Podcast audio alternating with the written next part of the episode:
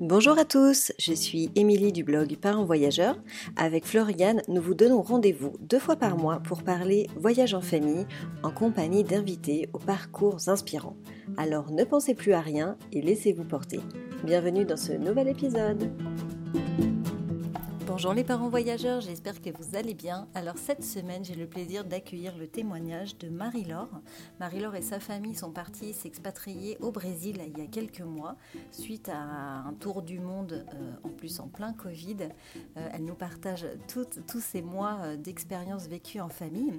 Alors si vous, si vous suivez Marie-Laure sur les réseaux sociaux, sachez que bah, depuis l'enregistrement, il y a eu une évolution dans leur projet puisque bah, aujourd'hui ils attendent un événements. Et pour accueillir ce bébé, c'est en France qu'ils ont décidé de venir reposer leur valise pour quelques mois. Donc leur situation a évolué, mais euh, leur projet initial est tout à fait passionnant. Je vous souhaite une belle écoute. Bonjour Marie-Laure, merci beaucoup d'avoir accepté mon invitation pour partager ton expérience sur le podcast. Je suis ravie de t'accueillir aujourd'hui. Bonjour, merci beaucoup. Merci à toi pour ton invitation. Je suis très contente aussi de pouvoir échanger. Ouais, ça va être très intéressant. Euh, est-ce que déjà tu pourrais peut-être commencer par te présenter et présenter euh, ta famille? Mmh Alors, euh, on est quatre, on a deux enfants. Les parents, les grands, nous, c'est Marie-Laure et David. on a une quarantaine d'années. Et puis les enfants, là, viennent d'avoir bientôt 11 ans et 13 ans. Voilà. D'accord. Alors, euh, bon, on se connaît pas trop, mais je vous suis sur les réseaux sociaux. Euh, vous avez, euh, vous avez commencé par faire un tour du monde et après vous vous êtes expatrié. Alors, on va essayer de, de parler en fait dans l'ordre de ces, de ces voyages. alors, est-ce que tu peux commencer par nous parler de ton tour du monde? Ouais, c'est ça, par le commencement. Alors en fait, le début, c'était il y a à peu près euh, un petit peu moins d'un an et demi. Euh, on habitait en France, au Sable d'Olonne, et, euh, et on a tout quitté. On a tout quitté en France pour partir voyager avec nos enfants. Donc c'est une idée qu'on avait depuis très longtemps. En fait, à partir du moment où moi j'ai rencontré mon mari, c'est quelque chose que je lui ai dit tout de suite. Moi j'adore les voyages. J'ai déjà été expat en Espagne, tu le sais déjà. Et c'est quelque chose que j'ai vraiment dans la peau. Et on a eu envie de partir plusieurs fois. Et puis la vie a fait que un enfant, un deuxième enfant, une proposition de job, etc. Et finalement, les opportunités qu'on avait, on a fait d'autres choix. Et puis là, on était installé au Sable d'Olonne, on était plutôt bien, bien même. On venait de rénover notre maison et pourquoi, comment, je ne sais pas. Mais la vie a fait que le thème de partir voyager est encore revenu à nous sur le tapis. Et on s'est dit, mais après tout, euh, pourquoi ne pas le faire? Qu'est-ce qui nous en empêche? Donc, euh, on s'est dit, bon, ok, euh, avant de lancer le projet, on en parle aux enfants. Les enfants vont nous dire, non, mais les parents, vous êtes complètement barjots. c'est quoi encore votre idée? Parce qu'on venait d'enchaîner pas mal de projets, rénovation de maison, enfin voilà, ça faisait. On avait eu une vie mouvementée depuis pas mal d'années. Et en fait, on leur en parle. Et là, les enfants nous disent, ben ouais, carrément, bingo, on part quand? Et donc, à partir de ce moment-là, tu imagines bien que tout s'est mis en place très très vite. Surtout que nous, on est des gens qui, qui réfléchissons très vite, qui fonctionnent très vite. Donc, euh, on a enclenché les choses. Et puis, euh, dans la genèse du projet, on avait quand même, on avait quand même des interrogations, euh, à savoir qu'on venait de rénover notre maison, c'était une grande maison, et on se disait qu'est-ce qu'on fait? Parce que la maison, comment on va faire, etc. Et puis on s'est dit, bah, après tout, pourquoi ne pas faire la totale? Parce que le, le, point bloquant pour nous, c'était le fait de revenir retrouver une vie en France, c'était quelque chose qui nous bah, qui nous, nous, convenait pas. En fait, on, sait qu'il y a des gens qui le font, mais pour nous, c'était pas pour nous. Et donc, à partir du moment où on a dit, bah, on n'a qu'à tout vendre, là, on est parti dans une aventure folle, absolument folle, puisqu'on s'est dit, ok, on, vend tout et, euh, et on, on, reviendra peut-être ou pas, mais en tout cas, on s'autorise cette liberté d'avoir le choix total. Donc à partir de là, euh, on a travaillé comme des fous pour terminer la maison. On l'a mise en vente. Elle s'est vendue assez rapidement, même s'il y a eu une petite pause parce qu'on était en tout début de la pandémie, des confinements, etc. Et on a vendu absolument toutes nos affaires. Euh, je dirais peut-être 95% de nos affaires vendues, données, fait des vides greniers, des vides maisons devant chez nous. Vraiment, ça a été très, très, très intense. Mais en même temps, plus on vidait la maison, plus c'était libérateur. Et plus on savait qu'on allait vers quelque chose qui nous correspondait complètement. Et puis à côté de ça, ben, forcément, on était dans la perspective du voyage. même si ben, forcément les événements ont fait que tout a été sans arrêt bouleversé. Quand on a commencé à parler avec les enfants du voyage, on avait fait un genre de petit, de petits plans de voyage. et puis bah, rapidement, tout est tombé très très vite à l'eau. Donc euh, on a quitté nos jobs, on a vendu nos affaires, on a travaillé d'arrache-pied. Euh, pour ne conserver finalement que quelques caisses. Euh, les gens qui nous suivent sur les réseaux sociaux connaissent nos fameuses caisses Le Roi Merlin, ils sauront les reconnaître, qu'on a stockées chez mon papa, une quinzaine de caisses environ, 15-20 caisses, qui contiennent principalement des jouets des enfants et puis des affaires d'hiver. Et puis, ben, euh, on est parti. Le projet initial, c'était de faire un tour d'Europe avec notre camping-car qu'on avait acheté et qu'on avait fait totalement équipé pour ce projet-là, pour être totalement autonome en énergie, euh, quelle qu'elle soit. Et puis ensuite de passer le camion euh, via un shipping sur le continent américain. Les événements ont fait que, au moment de partir, c'était plus possible. les frontières européennes se fermaient les unes après les autres. Pour autant, on n'avait pas du tout envie de renoncer à notre projet. Nous, on était prêts, dans notre tête, euh, c'était OK, quoi. Tout était OK. Donc, euh, comme souvent, on a un peu des coups de folie. on part se promener avec les enfants, on dit bon bah ok, on fait quoi là maintenant? Et on dit bon bah ok, c'est pas grave. On met le camping-car en storage et euh, on prend un billet pour la Polynésie. Et donc l'aventure a démarré là. On a pris un billet pour la Polynésie et on a décidé de partir sac au dos. On a préparé nos valises en très peu de temps à l'arrache totale. pas du tout dans le, dans le schéma des tours du mondiste classiques qui prévoit tous les documents, l'itinéraire et tout. Nous, on est parti vraiment, euh, on est parti vraiment euh, avec l'envie de partir et, l'envie de vivre l'instant présent et, sans vraiment de planification, puisqu'en fait, on s'est adapté au pays qui était ouvert. Et au fur et à mesure de notre parcours, bah, on vidait notre valise, on, revendait nos affaires sur place, on les donnait à des gens qu'on avait besoin pour changer de continent et s'équiper avec d'autres choses. Voilà. D'accord. Alors du coup, vous êtes parti réellement à quelle date alors Alors on euh, est parti le euh, jour J? Ouais. Alors le jour J vraiment du, du, départ en lui-même, c'était euh, mi-septembre dernier. Euh, mais avant ça, on avait quand même quitté euh, la maison, euh, on va dire une vie classique. Hein. On, avait, on, on, on, vivait vraiment dans notre camping-car, puisque, encore une fois, le camping-car, on l'avait prévu pour ça, on l'avait prévu pour le faire équiper et pour pouvoir voyager. on avait donc, on vivait dans notre camping-car depuis l'été, l'été d'avant. Donc là, je vous parle de, on est en 2021, donc 2000, été 2020, voilà. Donc on a commencé par la Polynésie à la mi-septembre 2020. Euh, Je suis un peu perdue dans les dates, mais oui, c'est ça. Donc en fait, c'était. Euh, oui, en fait, on est complètement paumé avec le Covid. On a l'impression d'avoir passé une année. Ah, c'est clair. Euh, il, y a une, il y a une faille spatio-temporelle, complètement. C'est ça, exactement. Et ouais, donc du coup, vous êtes parti, euh, la pandémie était euh, déjà bien, bien entamée en fait. C'était vraiment partir euh, à l'aventure dans une situation qui était hyper instable. quoi. C'est vrai, mais en même temps, peut-être c'est notre côté complètement fou, complètement atypique, mais ça nous a jamais vraiment inquiété. Et pour preuve d'ailleurs, parce qu'il y a énormément de gens qui nous ont dit Ah ouais, vous avez voyagé cette année-là, oh là là, mais ça a dû être terrible. Ben non, en fait, non. Fait, on a vécu un truc dingue. Alors, ça nous a demandé beaucoup, beaucoup d'adaptation. Ça, c'est clair et net. Ça a été, rude, on va dire, au niveau de l'adaptation. À certains moments, ça a été même très fatigant. Par contre, on a vécu une année de dingue parce que ben, on n'a pas, vécu de confinement. On, a vécu, on a visité des lieux qui étaient déserts. On a pu obtenir des prix qu'on n'aurait jamais pu avoir autrement. Donc, c'est vrai que c'était par certains côtés, c'était vraiment super. Bon, par d'autres, c'était moins sympa. Euh, les gens qui, qui, ont voyagé avec le Covid savent que niveau administratif, c'était c'est lourd, quoi. C'est vraiment lourd. Hein. Les passages de douane, les passages oui, de remplir les formulaires, voilà. Vraiment... Les, les, bilans santé, euh, les tests PCR, des trucs comme ça, c'est ça. Sans compter surtout. c'est beaucoup d'administratif. Sans compter surtout, tu vois, toutes les, les règles qui changent en permanence.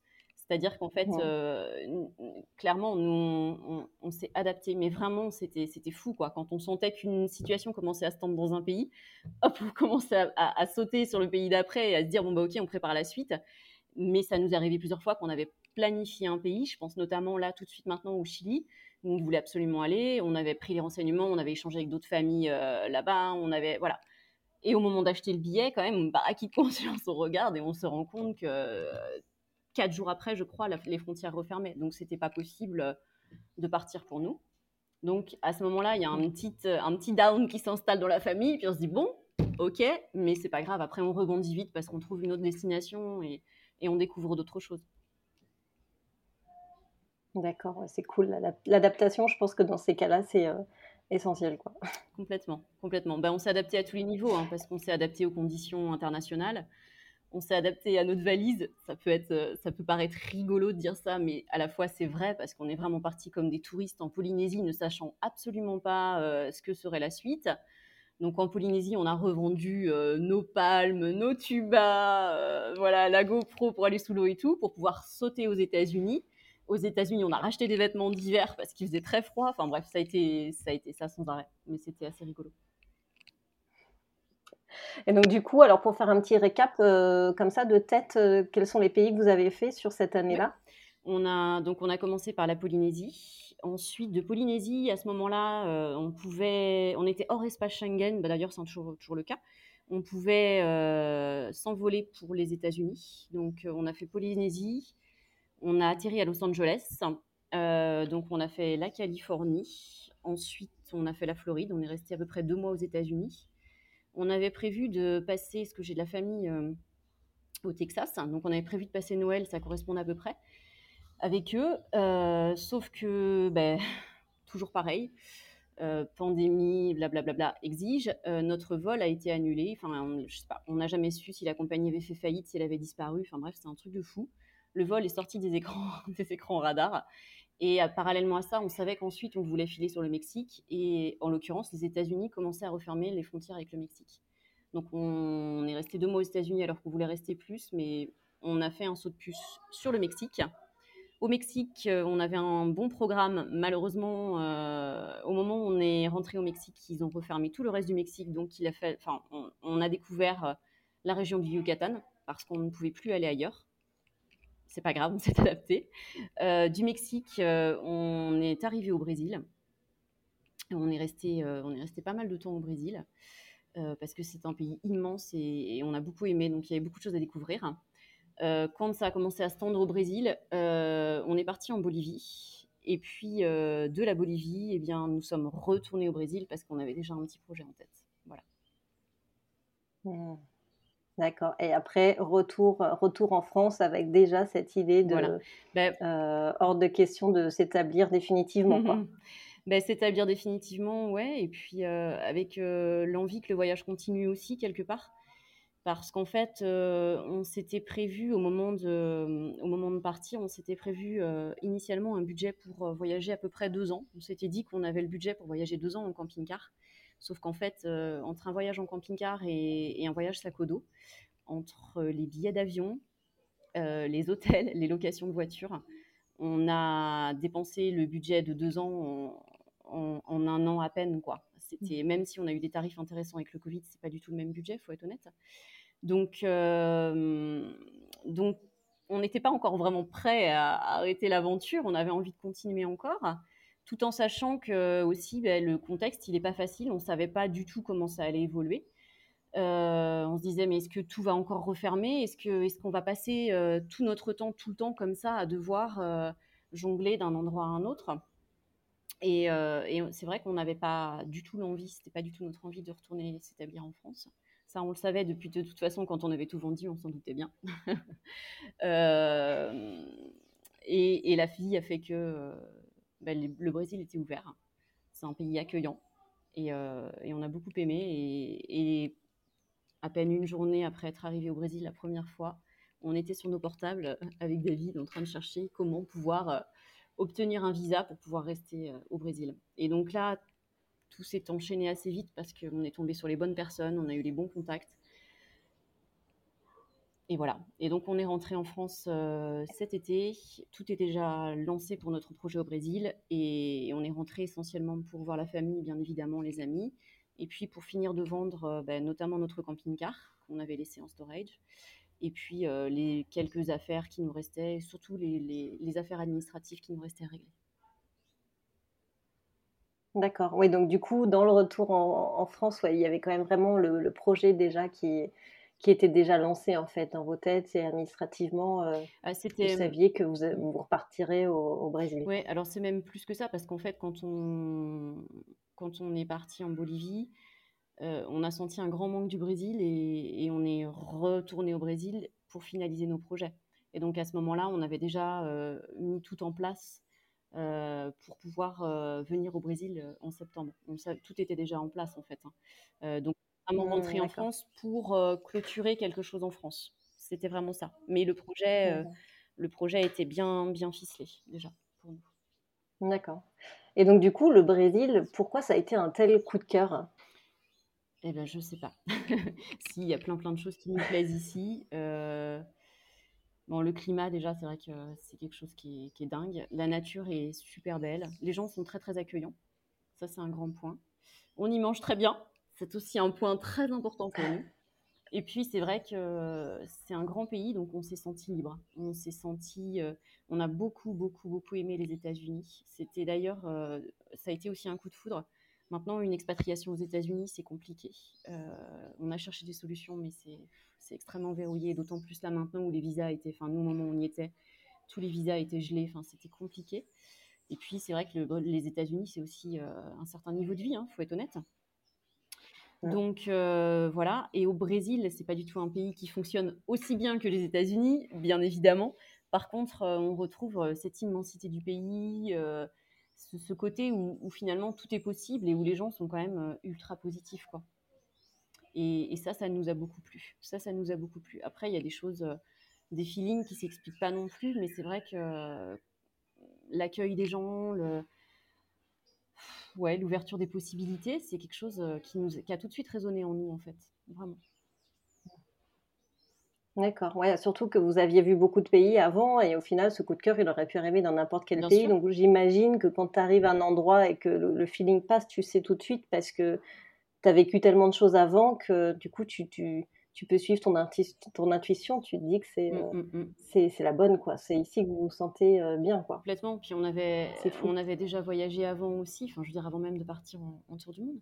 Donc euh, effectivement, on s'est dit tout de suite que c'était un endroit qui, qui recueillait plusieurs des, critères familiaux, on va dire, des, des critères qu'on peut tous avoir en famille, et qu'on s'est dit que c'était un endroit où on, pourrait facilement faire un bout de chemin.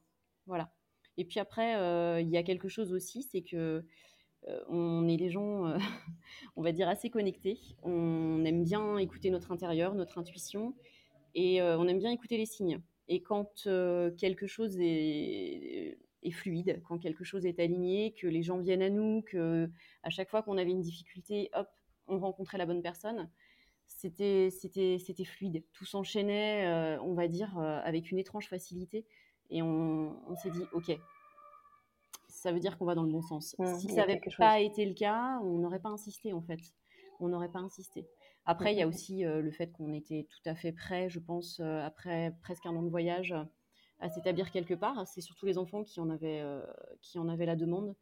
Euh, plus parce que bah, c'est vrai que les conditions de voyage, euh, encore une fois, avec le Covid, parfois c'est un peu pesant. Les tests PCR, les machins, les trucs, l'angoisse de pas savoir si tu auras les, les résultats avant, nanan. ils ont oublié une lettre sur mon test PCR, ils se sont trompés dans la date, ils ont mis que j'étais je ne sais quelle nationalité. Enfin, on a, je veux dire, on a tout eu quoi. Donc, euh, quand il est 4 heures du matin, que tu as ton avion euh, à 7 heures et que le test PCR que tu reçois euh, a un problème sur le numéro de passeport ou n'importe quoi, ça fait quand même, ça fait quand même monter la tension. Mmh. et ça à chaque fois, ou alors un passage de douane où tu as oublié de remplir un document. Et là, tu te dis non, c'est pas vrai. et donc là, il t'emmène dans le petit bureau parce que tu n'as pas rempli le document. Et là, tu attends. Et là, tu te dis, je vais passer un sale quart d'heure. Donc, les enfants, ouais, voilà. C'était le bon moment aussi pour nous parce que les enfants exprimaient ce besoin de, bah, de, poser un tout petit peu les valises pour, mmh. Pour profiter peut-être plus des choses différemment. Mmh. Ouais, ça devait être quand même vachement éprouvant en fait comme tour du monde et hyper, pas hyper stressant, mais peut-être toujours un peu sur le qui-vive. T'es pas serein en fait quand tu quand tu sais pas, en fait, il y, a ce côté où tu es libre, mmh. effectivement, et à la fois ce côté où tu pas mmh. serein parce que tu es tellement tributaire de plein de choses que tout peut changer du jour au lendemain, et ça va être quand même Enfin, il faut pas être une hyper angoissée de la vie, quoi, parce que sinon, euh, mmh. tu, fais un arrêt cardiaque. Alors, on n'est pas du tout des hyper angoissés de la vie déjà de base, tu vois. Je crois qu'on on fait figure d'exception parmi les tours du mondiste, tellement on n'est pas, on n'était pas du tout préparés. Les gens nous ont, parce sur les réseaux sociaux, euh, on a, on est sur Instagram, mais c'est vrai qu'on n'a pas, on n'a pas une grosse communauté avec des, millions d'abonnés.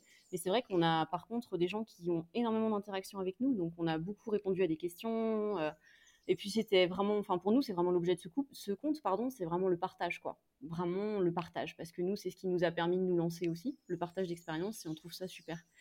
Et c'est quelque chose qui est revenu beaucoup. Alors, vous avez préparé combien d'années euh, votre tour euh, Comment te dire? Non, pas du tout.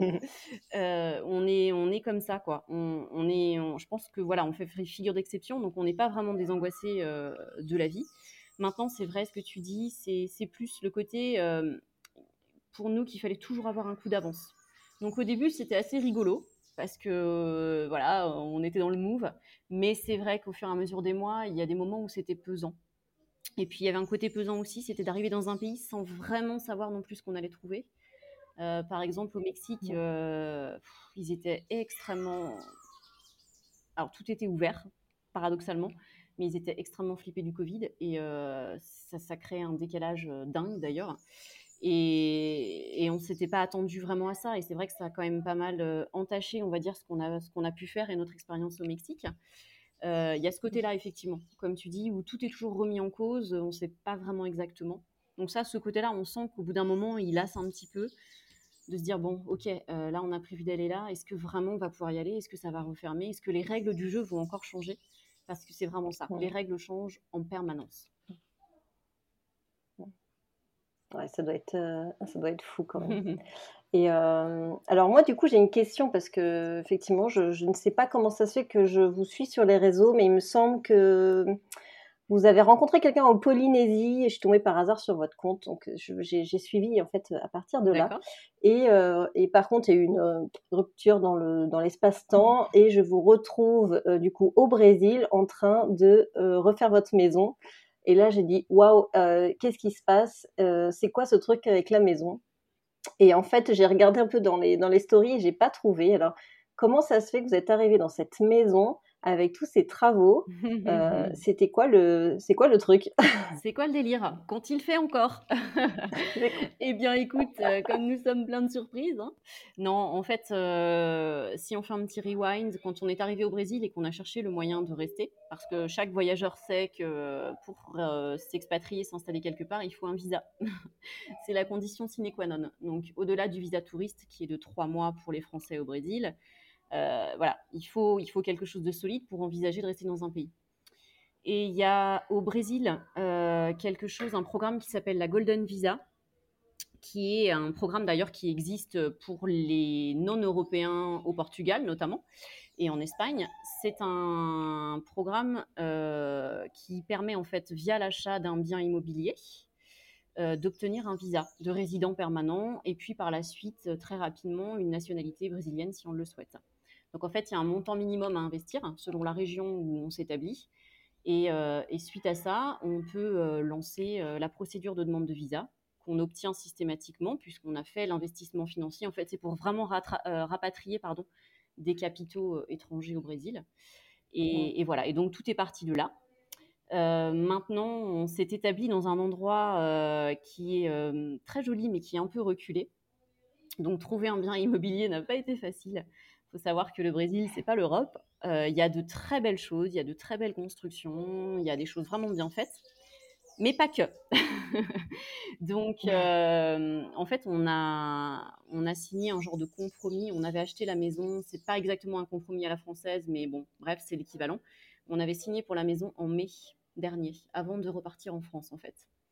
Euh, cette maison qui rentrait en fait dans le budget pour obtenir le visa, puisqu'il faut investir un certain montant de fonds.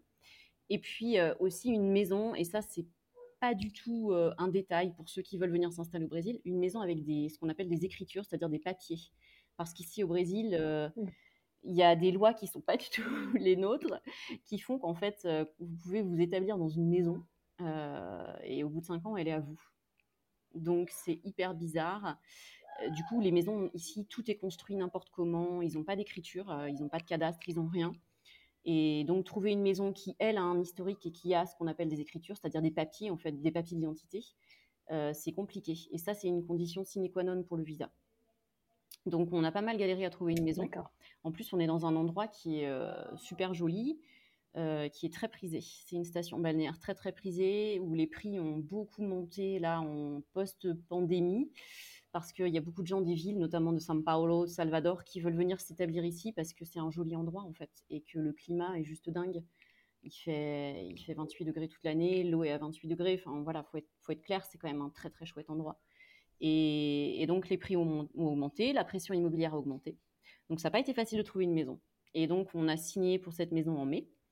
Et on est arrivé avec euh, nos 12 valises en septembre pour récupérer la maison. Donc on arrive avec, euh, avec ça je suis. On arrive avec toutes nos petites valises euh, remplies essentiellement des affaires des enfants, je tiens à le préciser. C'est un autre sujet. Euh, et là on arrive dans la maison et oupsies, pas vraiment dans l'état dans lequel on l'avait visitée. elle était louée par des, bah, des locataires, mais qui n'étaient pas très très contents de partir, de quitter les lieux et donc ont un peu un peu salopé l'endroit, quoi, on va dire, pour être clair. Et, on n'a pas. Je pense que les premières fois on l'a visité, on n'avait pas mesuré l'ampleur des travaux parce que euh, on l'a pas visité dans des conditions très faciles, très optimales à cause des locataires notamment. Et donc quand on est arrivé en septembre, on a on a retroussé nos manches, voilà. Et donc on est loin d'avoir fini, mais on a bien avancé. Euh, tu peux voir derrière là que, que ça, on a, on a bien avancé, mais on a, on a encore du travail. On a encore du travail. C'était incroyable quand même ce chantier. On a l'impression que vous étiez arrivé dans un, dans un endroit qui n'était pas vivable, pas habitable. Vous avez sorti des meubles et tout ça. Ah C'était ça vous, vous, avez tout recommencé de zéro? Euh, De zéro, non, parce qu'en fait, la base de la maison, elle est très jolie. C'est une maison qui a bien été construite avec des super beaux matériaux. Mais c'est une maison qui a été louée en fait pendant 5 ans, tu vois, un peu plus de 5 ans. Donc qui n'a pas du tout été entretenue. Et on est dans un pays où euh, c'est un climat tropical, il faut absolument entretenir les maisons, c'est primordial, sinon la maison se dégrade extrêmement vite. On a, c'est un climat tropical, on a un, on a un taux d'humidité qui est important, on a plein de petites bébêtes, euh, il faut vraiment entretenir la maison. Et puis euh, à côté de ça, bon, les locataires n'ont pas fait le, ménage de rigueur, on va dire même le minimum syndical n'a pas été fait en 5 ans, ce qui fait que ben, on a récupéré une maison, effectivement, où même le mobilier n'était même plus euh, envisageable. Quoi. Après, encore une fois, c'est difficile à expliquer ou peut-être à voir euh, quand on est de l'autre côté de l'océan, mais le Brésil, c'est un, voilà, c'est un autre continent. On est dans un monde à part, clairement. À quel, euh, à quel sujet? Qu'est-ce qui te fait dire ça par rapport à... Qu'est-ce qui me fait dire ça? On n'est plus du tout dans le confort à l'européenne. Hein, on est on est vraiment dans un pays. Euh, alors, euh, je sais que tu as déjà parlé du Brésil avec euh, d'autres personnes dans d'autres podcasts, hein, et, finalement, ce que je vais dire va certainement faire écho à ça. le Brésil, c'est un pays à deux vitesses où il y a énormément, énormément d'écarts entre les riches et les pauvres. il y a une classe sociale riche et émergente d'ailleurs qui prend de plus en plus de pouvoir d'achat. Et sinon, le Brésil, c'est quand même un pays qui est très pauvre. Donc voilà on va dire que les, normes d'habitation euh, ne sont pas les nôtres, ne euh, sont pas celles auxquelles on est habitué en Europe. Clairement pas. Les, les enfants, quand euh, ils arrivent dans au début, quand on est arrivé dans des villes brésiliennes, on avait l'impression qu'il y avait eu une attaque, en fait. parce que parce qu'il y a plein de maisons qui sont pas finies. Il y a pas, bon là nous on habite en plus c'est assez reculé donc il n'y a pas beaucoup de routes. Il y en a une principale, sinon il y a quelques routes pavées et sinon c'est que des pistes quoi c'est particulier, mais c'est aussi ça qui nous a séduit. Hein. C'est aussi ça qui nous a séduit. Mais dans les constructions, euh, bah, il y a beaucoup de choses qui ne sont pas terminées. Euh, beaucoup, beaucoup, beaucoup. Ils vivent dans des conditions euh, qui sont. Ouais, c'est. Mais c'est bien, c'est une belle leçon de vie aussi pour nous. Donc, mm. ça fait un grand écart avec l'Europe. Je ne sais pas si je suis claire pour toi, mais il y a tellement à dire sur le sujet. Il y a tellement à dire sur le sujet que voilà. Et du coup, là, vous êtes, euh, vous êtes là et vous vous sentez bien. Vous avez été bien accueilli par euh, le, l'entourage, le voisinage. Vous avez, il n'y a pas eu ce, tiens, c'est des Français qui ont acheté une maison ou ils ont, les locataires sont partis Enfin, comment ça a été perçu dans le, dans le voisinage, entre guillemets, dans le village? Oui, alors non, on est super bien accueillis. en fait, on a passé pas mal de temps dans cet endroit où on est, où on est établi aujourd'hui, bah, entre, entre, on va dire, avril, mai, enfin mars, avril, mai, je sais plus, j'ai plus exactement les dates et je suis vraiment navrée, mais je suis un peu déboussolée au niveau des dates en ce moment. En plus, comme les saisons sont inversées, nous ici, ça commence à être l'été. Donc autant te dire que j'ai du mal à imprimer dans ma tête qu'on est en octobre. Mmh. Euh, mais on était, on avait déjà créé des contacts et on était déjà identifiés comme la petite famille euh, française. On est quatre, on est français, on est blanc, dans un endroit où allez, je vais dire 85% euh, de la population est métisse ou noire. Donc on passe pas inaperçu. Il y a très peu de blancs ici. Euh, il y a encore moins d'Européens. Euh, donc on passe pas inaperçu. Non, on a été vraiment très bien accueillis. On a été aidés aussi parce que les Brésiliens, ils ont vraiment, ils, sont hyper gentils. C'est quelque chose aussi vraiment qui nous a séduit dès qu'on est arrivé au Brésil. Oh, une ouverture d'esprit, une tout de suite, ils, sont là pour aider, mais sans arrière-pensée, vraiment. Donc, euh, on a été très très bien accueillis de ce point de vue-là, et il n'y a pas eu, euh, il a pas eu ce truc de dire ah ouais, c'est des Français qui arrivent, qu'est-ce qu'ils vont faire Non, pas du tout. On, nous a un peu demandé ce qu'on faisait là, pourquoi on était là, mais à partir du moment où, on vient en ami et, on leur dit qu'on est beaucoup, enfin qu'on est très heureux d'être là et qu'on aime le Brésil, euh, j'ai envie de dire tout va bien. Et puis les enfants, ça aide aussi beaucoup à ça les enfants aident beaucoup à ça. Ouais, les enfants, c'est vraiment des facilitateurs de, de rencontres. Euh, c'est incroyable. Mais euh, c'est top. Et puis après, je pense que c'est pas la même mentalité. Nous, en Europe ou en France, on est très, très euh, craintifs sur l'autre, sur les nouveaux, etc. Je pense que ces pays-là, ils sont complètement une autre mentalité, très ouverts sur les autres. Complètement. C'est, je pense que c'est... C'est quelque chose de très marquant aussi qu'on a vraiment rencontré. Alors, on l'a ressenti aux États-Unis, vraiment. Et, c'est quelque chose qu'on ressent ici aussi au Brésil, c'est euh, l'absence de jugement de l'autre en fait. Euh, c'est-à-dire que là, soyons clairs, il y a une très grosse différence de niveau de vie entre nous et, euh, les trois quarts de la population ici, il hein, faut être honnête. Pour autant, il n'y a pas ce regard Ah ouais, toi, t'arrives, t'es blanc, t'as plein d'argent, t'as acheté une grande maison, non, non. Non, en fait, non. Alors quand je dis on a plein d'argent, c'est encore une fois au regard du niveau de vie ici. Hein. en tant qu'Européen, c'est quand même, il y a quand même un gros gros décalage, faut être honnête. Hein. Euh, parce que encore une fois, le, le, Brésil est un pays pauvre, même s'il y a une grande partie, enfin il y a une partie de la population qui a vraiment du pouvoir d'achat. Euh, la majorité euh, vivent dans des conditions difficiles. Et il n'y a pas ce jugement, il n'y a pas ce regard, voilà. Il y a quelque chose qu'on avait vraiment adoré aux États-Unis, c'est cette positivité face à l'autre, c'est-à-dire euh, quelqu'un qui réussit, le voisin va sortir et va dire, euh, par exemple, j'arrive avec ma grosse voiture dans mon allée, euh, voilà, le voisin va sortir et va dire, waouh, c'est super, mais raconte-moi, comment tu as fait pour avoir cette belle voiture? Qu'est-ce qui t'est arrivé? C'est chouette, je veux que tu me racontes pour m'inspirer. Et surtout, je suis très heureux pour toi parce que tu as une belle voiture. La mentalité française est très différente. Enfin, moi, je trouve. La mentalité française est très différente. On va dire que plutôt, au mieux, le voisin va sortir et va dire bah, c'est quoi cette voiture? Puis comment t'as fait pour l'avoir Au pire, il va entrouvrir son rideau et peut-être il va appeler le centre des impôts pour savoir si vraiment on est en règle avec la voiture en question. Quoi. Enfin, j'exagère un peu, mais.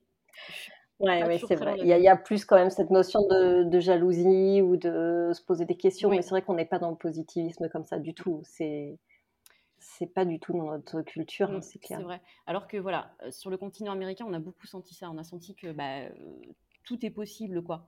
Et que finalement, la réussite des uns est inspirante et un peu la réussite des autres, quoi. Et, et au Brésil, on retrouve ça. Alors, moins qu'aux États-Unis, c'est beaucoup moins marqué, bien évidemment. Mais bon, ils sont pas dans le jugement. Donc, ça fait que nous, on est arrivés là, ils nous ont pas jugés à se dire euh, Oh ouais, mais qu'est-ce qu'ils font là? Mais pourquoi ils sont là? Et puis, non, non, non, non c'est cool, vous êtes là, bah, c'est bien. On vous prend comme vous êtes, quoi.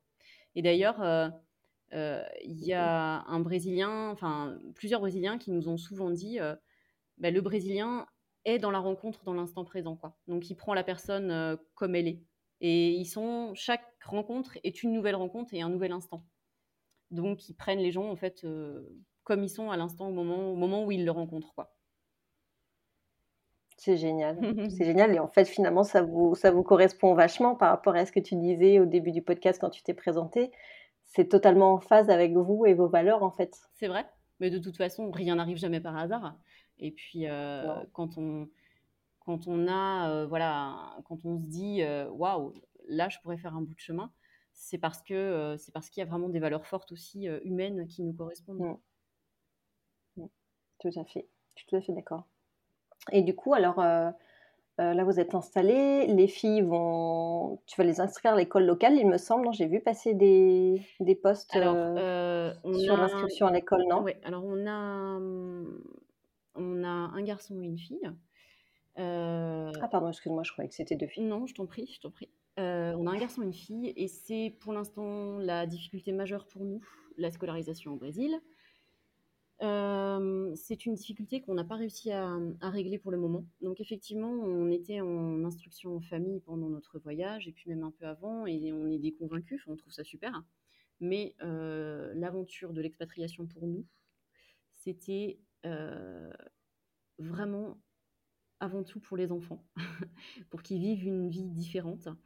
Euh, et, cette immersion totale dans une autre culture, dans une autre langue, avec d'autres personnes, pour nous, elle passe par l'école. Parce que euh, en étant en instruction en famille, euh, bah, c'est chouette, mais on reste en vase clos entre nous, et c'est pas la meilleure des façons pour apprendre le portugais, faut être clair. C'est pas la meilleure des façons non plus pour faire des rencontres, même s'ils font des activités à l'extérieur, ils ont commencé les cours de capoeira, ils adorent, voilà et on a plein, on fait d'autres choses dehors, mais c'est pas suffisant. Et, c'est un des gros problèmes, pour nous en ce moment, c'est un des obstacles euh, au Brésil, c'est la scolarisation des enfants. Parce qu'au Brésil, pour faire euh, assez simple, euh, il existe un système public et un système privé qui est très différent du système français. Hein. C'est pas la même chose, mais le privé c'est vraiment des comme des petites entreprises si tu veux privées et donc où on paye, on paye cher une instruction. Malheureusement, il faut avoir une place. Et à ce jour, nous n'avons pas de place pour les enfants. Euh, il y aurait éventuellement une place dans l'école d'à côté, parce que notre maison touche une école, une école privée dans laquelle on pensait scolariser nos enfants. Et en fait, euh, il n'y a pas de place pour Gabriel. Il est 9e sur liste d'attente et les classes sont toutes petites, donc c'est inenvisageable. Euh, voilà, donc là, on attend une réponse d'une autre école, d'une autre école, mais, mais pour l'instant, bah, on n'a pas de réponse, donc, donc voilà. Et le système public, c'est pas envisageable d'inscrire les enfants dans le, dans le public? Très sincèrement, non. on nous l'a fortement, fortement, fortement déconseillé. les enfants ne parlant pas parfaitement portugais, ils ont déjà super bien avancé, ils prennent des cours, euh, ils, sont, ils sont à fond dedans, mais ils ne parlent pas encore couramment, loin de là, c'est normal. Euh, on nous l'a fortement déconseillé parce qu'en plus on est blanc, il y a quand même un gros gros décalage. Euh, là où on habite, il y a, il y a des favelas les fameuses dont on entend toujours parler au Brésil, même si ici euh, c'est quand même euh, très cool, hein, ça n'a rien à voir avec euh, les fameuses légendes des favelas de Rio ni rien, mmh. mais il n'empêche qu'il y a quand même un gros gros décalage social. Alors quand je dis ça, ça peut peut-être choquer parce qu'on est vraiment justement venu chercher ça, mais il y a aussi une qualité d'enseignement qui n'est pas là du tout. C'est vraiment Mmh. Ce qu'on nous dit beaucoup sur l'école brésilienne publique, c'est que c'est un peu, c'est un peu la jungle, quoi. Donc on se sent pas prêt à les lancer dans cette jungle-là, et ils n'en ont pas vraiment l'envie non plus. Oui, et puis l'idée, c'est pas non plus s'expatrier pour les envoyer dans la fosse au lion. Euh, Mais complètement. Euh, dans une, enfin voilà, il faut qu'ils se sentent bien et qu'ils aient aussi des, des conditions d'instruction qui soient quand même euh, bien, parce que si, si vous changez de pays, voilà, il faut aussi qu'ils aient le niveau scolaire. Complètement. Donc, il faut quand même aussi leur assurer l'avenir. Bien sûr, mais après, mmh, très sincèrement, euh, ceux qui nous connaissent le savent, on n'est pas dans une école pression, on ne les scolarise pas pour avoir un niveau d'apprentissage, pour avoir des notes, pour mmh. avoir... L'idée pour nous, elle n'est pas du tout là. Euh, encore une fois, l'idée, c'est une intégration, c'est une immersion, c'est euh, savoir vivre avec les autres, découvrir la culture brésilienne, se faire des amis. C'est vraiment ça l'idée. Euh, et mmh. encore une fois, c'est ça l'idée qu'on se fait de l'expatriation. Euh, pour les enfants, c'est leur offrir autre chose. ils ont déjà une énorme ouverture d'esprit, t'imagines bien. Mais, euh, mais voilà, c'est ça. Donc, ce problème de la scolarité, c'est un énorme problème. parce que là, par exemple, sur notre, notre village, il n'y a que trois écoles privée, donc celle qui est à côté de chez nous qui n'a pas de place, une autre qui ne nous a pas du tout donné envie, ni à nous ni aux enfants, donc on oublie, et puis une autre qui est vraiment très orientée religion, parce que la religion au Brésil est très très importante. Donc les enfants ne sont pas très emballés et nous non plus. Donc voilà, donc c'est un gros point d'interrogation. On est en attente d'une réponse d'une autre école euh, mais il faut beaucoup, il faut être très patient. Au Brésil, il faut beaucoup, beaucoup, beaucoup, beaucoup relancer, toujours. Euh, voilà, c'est, il faut être extrêmement patient. Ouais, ça c'est, euh, je suis pas étonnée. Ouais, bon après nous le, en Espagne c'est, bon, je pense pas autant, mais quand même des similitudes sur mmh les relances, être patient. Alors et, tu vois, et attendre. Voilà. Ouais c'est marrant ce que tu me dis parce que bah, j'ai vécu en Espagne, donc euh, la culture espagnole, je la connais bien et je la connais de l'intérieur. Et puis l'Espagne, c'est un peu mon pays. Euh, je, pense souvent à l'Espagne et, à ma vie en Espagne parce que je me dis à côté les Espagnols, à côté des Brésiliens, c'est des petits joueurs, tu vois. les Brésiliens, oh on, est sur un autre, on est sur un autre level. Euh, vraiment, on est sur un autre niveau tu vois, les Espagnols aiment bien faire la fête, ils aiment bien écouter de la musique, etc. Bon, les Brésiliens, on est sur un autre niveau, tu vois. Le niveau sonore, le niveau de fête, le niveau je parle fort, le niveau. Euh, le tempérament latin est, multiplié par 36 ici hein, par, rapport, par rapport à l'Espagne. Mais bon, tu vois, bien, euh, tu vois bien ce que je veux dire. Là, par exemple, pour l'école, on est allé visiter une école euh, absolument géniale pour les enfants, une école dans la jungle.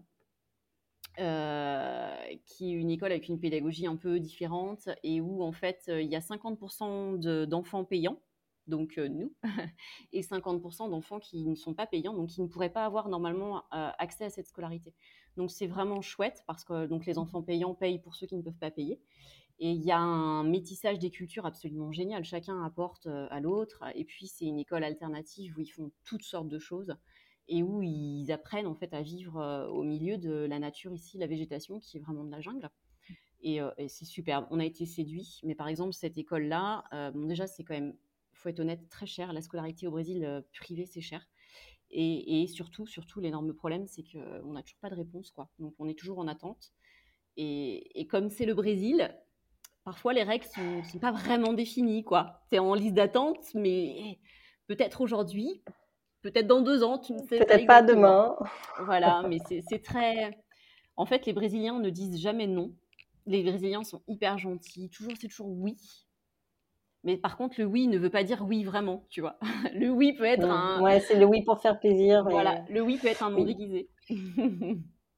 voilà. D'accord. Ouais, donc du coup, ça doit être un peu, un peu stressant cette attente. Euh, alors, je t'avoue, là, aujourd'hui, donc euh, au moment où on enregistre ce podcast, j'espère que quand il sortira, on aura un peu débloqué la situation. Mais euh, aujourd'hui, au moment où je te parle, on n'est pas loin d'avoir d'être dans une dynamique d'expatriation, on va dire entre guillemets réussie. Enfin après, je sais pas si on réussit les choses vraiment dans la vie. C'est pas trop notre façon de penser, mais bon, tu comprendras l'idée. Oui, sans trop de galères. Voilà. Mais là, le, voilà, la scolarité des enfants, c'est vraiment un point auquel on tient on se voit pas en fait, euh, on se voit pas, on, voit, les enfants ne se voient pas rester avec nous à la maison, même si on s'adore, et, nous non plus parce que c'est pas ce qu'on est venu chercher en fait. Dans une vie nomade, mmh quand tu voyages, que tu découvres, c'est autre chose de faire l'école à la maison parce qu'en fait, tu as plein de choses sur lesquelles t'appuyer, tu voyages, tu sors, tu rencontres du monde. Là, euh, on est en vie sédentaire. Nous aussi, on a, on a des choses à accomplir en tant qu'adultes. Et c'est vrai que pour eux, euh, c'est pas souhaitable de rester à la maison. Donc c'est un gros, mmh, mmh. gros point bloquant. Euh, c'est un gros point bloquant qu'on n'avait pas anticipé. Une fois encore, je vais toujours parler de la même chose, mais euh, parce que quand nous sommes venus, euh, donc en mai, avant de repartir en France, pour vraiment ficeler le projet et dire ok, on va s'établir ici. On avait bien, évidemment, on s'était intéressé à ce point de l'école, mais la plupart des écoles étaient fermées à ce moment-là, cause pandémie. Donc, euh, ben, on n'avait pas eu, euh, on n'avait pas eu toutes les informations, et notamment, on n'avait pas eu les informations sur ce problème de place. Euh, voilà. Et puis, on a aussi un autre petit souci à affronter par rapport à l'école, c'est qu'au Brésil, ils demandent énormément, énormément de papiers. Les Brésiliens adorent l'administratif, encore plus que les Français, c'est pour dire. Et non, je plaisante, mais c'est vrai. Et on a beaucoup de papiers à demander au rectorat français et ensuite à envoyer en traduction à São Paulo Donc tout ça, ça prend du temps parce qu'il faut que les papiers viennent et le courrier prend beaucoup de temps. Il faut que j'obtienne les papiers déjà auprès du rectorat français, ce qui n'est pas de mince affaire parce que ce pas des papiers euh, courants. Et puis euh, ensuite, il faut les faire traduire. Et puis tout ça, ça a un coût, ça demande du temps, ça demande de mmh. l'énergie. Et tout ça sans savoir si ça va aboutir. Euh, est-ce que réellement on va finir par avoir une place à un moment donné ou pas mmh. Voilà. Oui, oui, moi je, je, je, je me je crois en vous, je suis sûre que ça va bouger. C'est gentil. C'est juste un petit peu de temps, un peu de patience. C'est de la patience, ouais. Bah, c'est pas, notre, qualité première, je te, je te cache pas. Tous ceux qui nous connaissent le savent, parce qu'on est des fonceurs, euh, on est ultra dynamique, on est toujours à fond. Euh, donc la patience n'est pas notre qualité première. Mais, mais on va y arriver. Là, c'est plus, c'est pas que un problème. Voilà, c'est pas que un problème de patience, c'est plus que euh, il y a un vrai flottement parce qu'on ne sait pas, parce qu'on n'a pas de. Personne ne nous donne des réponses en fait. Euh, c'est. De ce point de vue-là, ça demande une grande adaptabilité aussi. Ouais, c'est vraiment un flou et pour nous, c'est quand même un point euh, capital, vraiment capital. Donc voilà. ça, c'est clair. Je comprends tout à fait. Et, et du coup, dernière question. Euh, plus pro. Mmh euh, vous faites quoi dans la vie en fait? Parce que bon, je sais que tu étais prof d'espagnol, mais alors du coup, c'est quoi le c'est quoi le projet quand on vient s'installer au Brésil? On... Qu'est-ce qu'on fait après comme travail? Comment vous, allez vivre après? De, de, coco fraîche et de mangue. Euh, ça, comment on va vivre? En fait, on a des projets immobiliers parce qu'ici, on n'a pas choisi cet endroit, on n'a pas choisi de s'établir dans cet endroit pour rien. Quand on est arrivé ici, on a très clairement, on a senti la pépite. Hein. On s'est dit waouh, ça c'est un chouette endroit. Euh, on savait que ça allait être, euh, ça allait être prisé par les touristes, et c'est le cas. Là, vraiment, il y a un, afflux massif de touristes euh, qui veulent sortir des villes, qui veulent fuir des villes après tout ce qui s'est passé. donc, en fait, notre idée, notre projet, c'est vraiment de miser sur le tourisme et de construire des locations, des locatifs de recevoir euh, des hôtes, euh, parce qu'en fait, on s'est rendu compte, on a passé un peu plus de cinq mois au Brésil à peu près, on s'est rendu compte en fait que les touristes européens et notamment français ne venaient pas beaucoup au Brésil parce qu'il y a une grande barrière, c'est la langue. Et que quand les touristes français viennent au Brésil, ce qu'ils recherchent, c'est la compagnie des autres Français pour être aiguillés, pour être euh, voilà, pour avoir un appui parce qu'ils se sentent perdus. Déjà, le Brésil est un pays immense et c'est vrai que la langue c'est une vraie barrière. Le brésilien c'est pas évident. Donc euh, l'idée c'est d'accueillir euh, des touristes de partout, mais notamment aussi des touristes européens, sachant que moi je parle couramment espagnol, anglais. français bien évidemment et puis maintenant je parle couramment portugais aussi donc c'est vrai que c'est chouette l'idée, c'est de pouvoir accueillir ces touristes ici et de, et de, les aiguiller. Donc, les accueillir euh, dans nos locations, dans nos, dans nos Airbnb ou enfin voilà, ce que, ce que tu veux. J'ai cité une, mmh, mmh, mmh. mais voilà. C'est pas grave. D'accord, moi c'est euh, un chouette projet. voilà, et puis moi en parallèle, je, je, continue à donner des cours en ligne.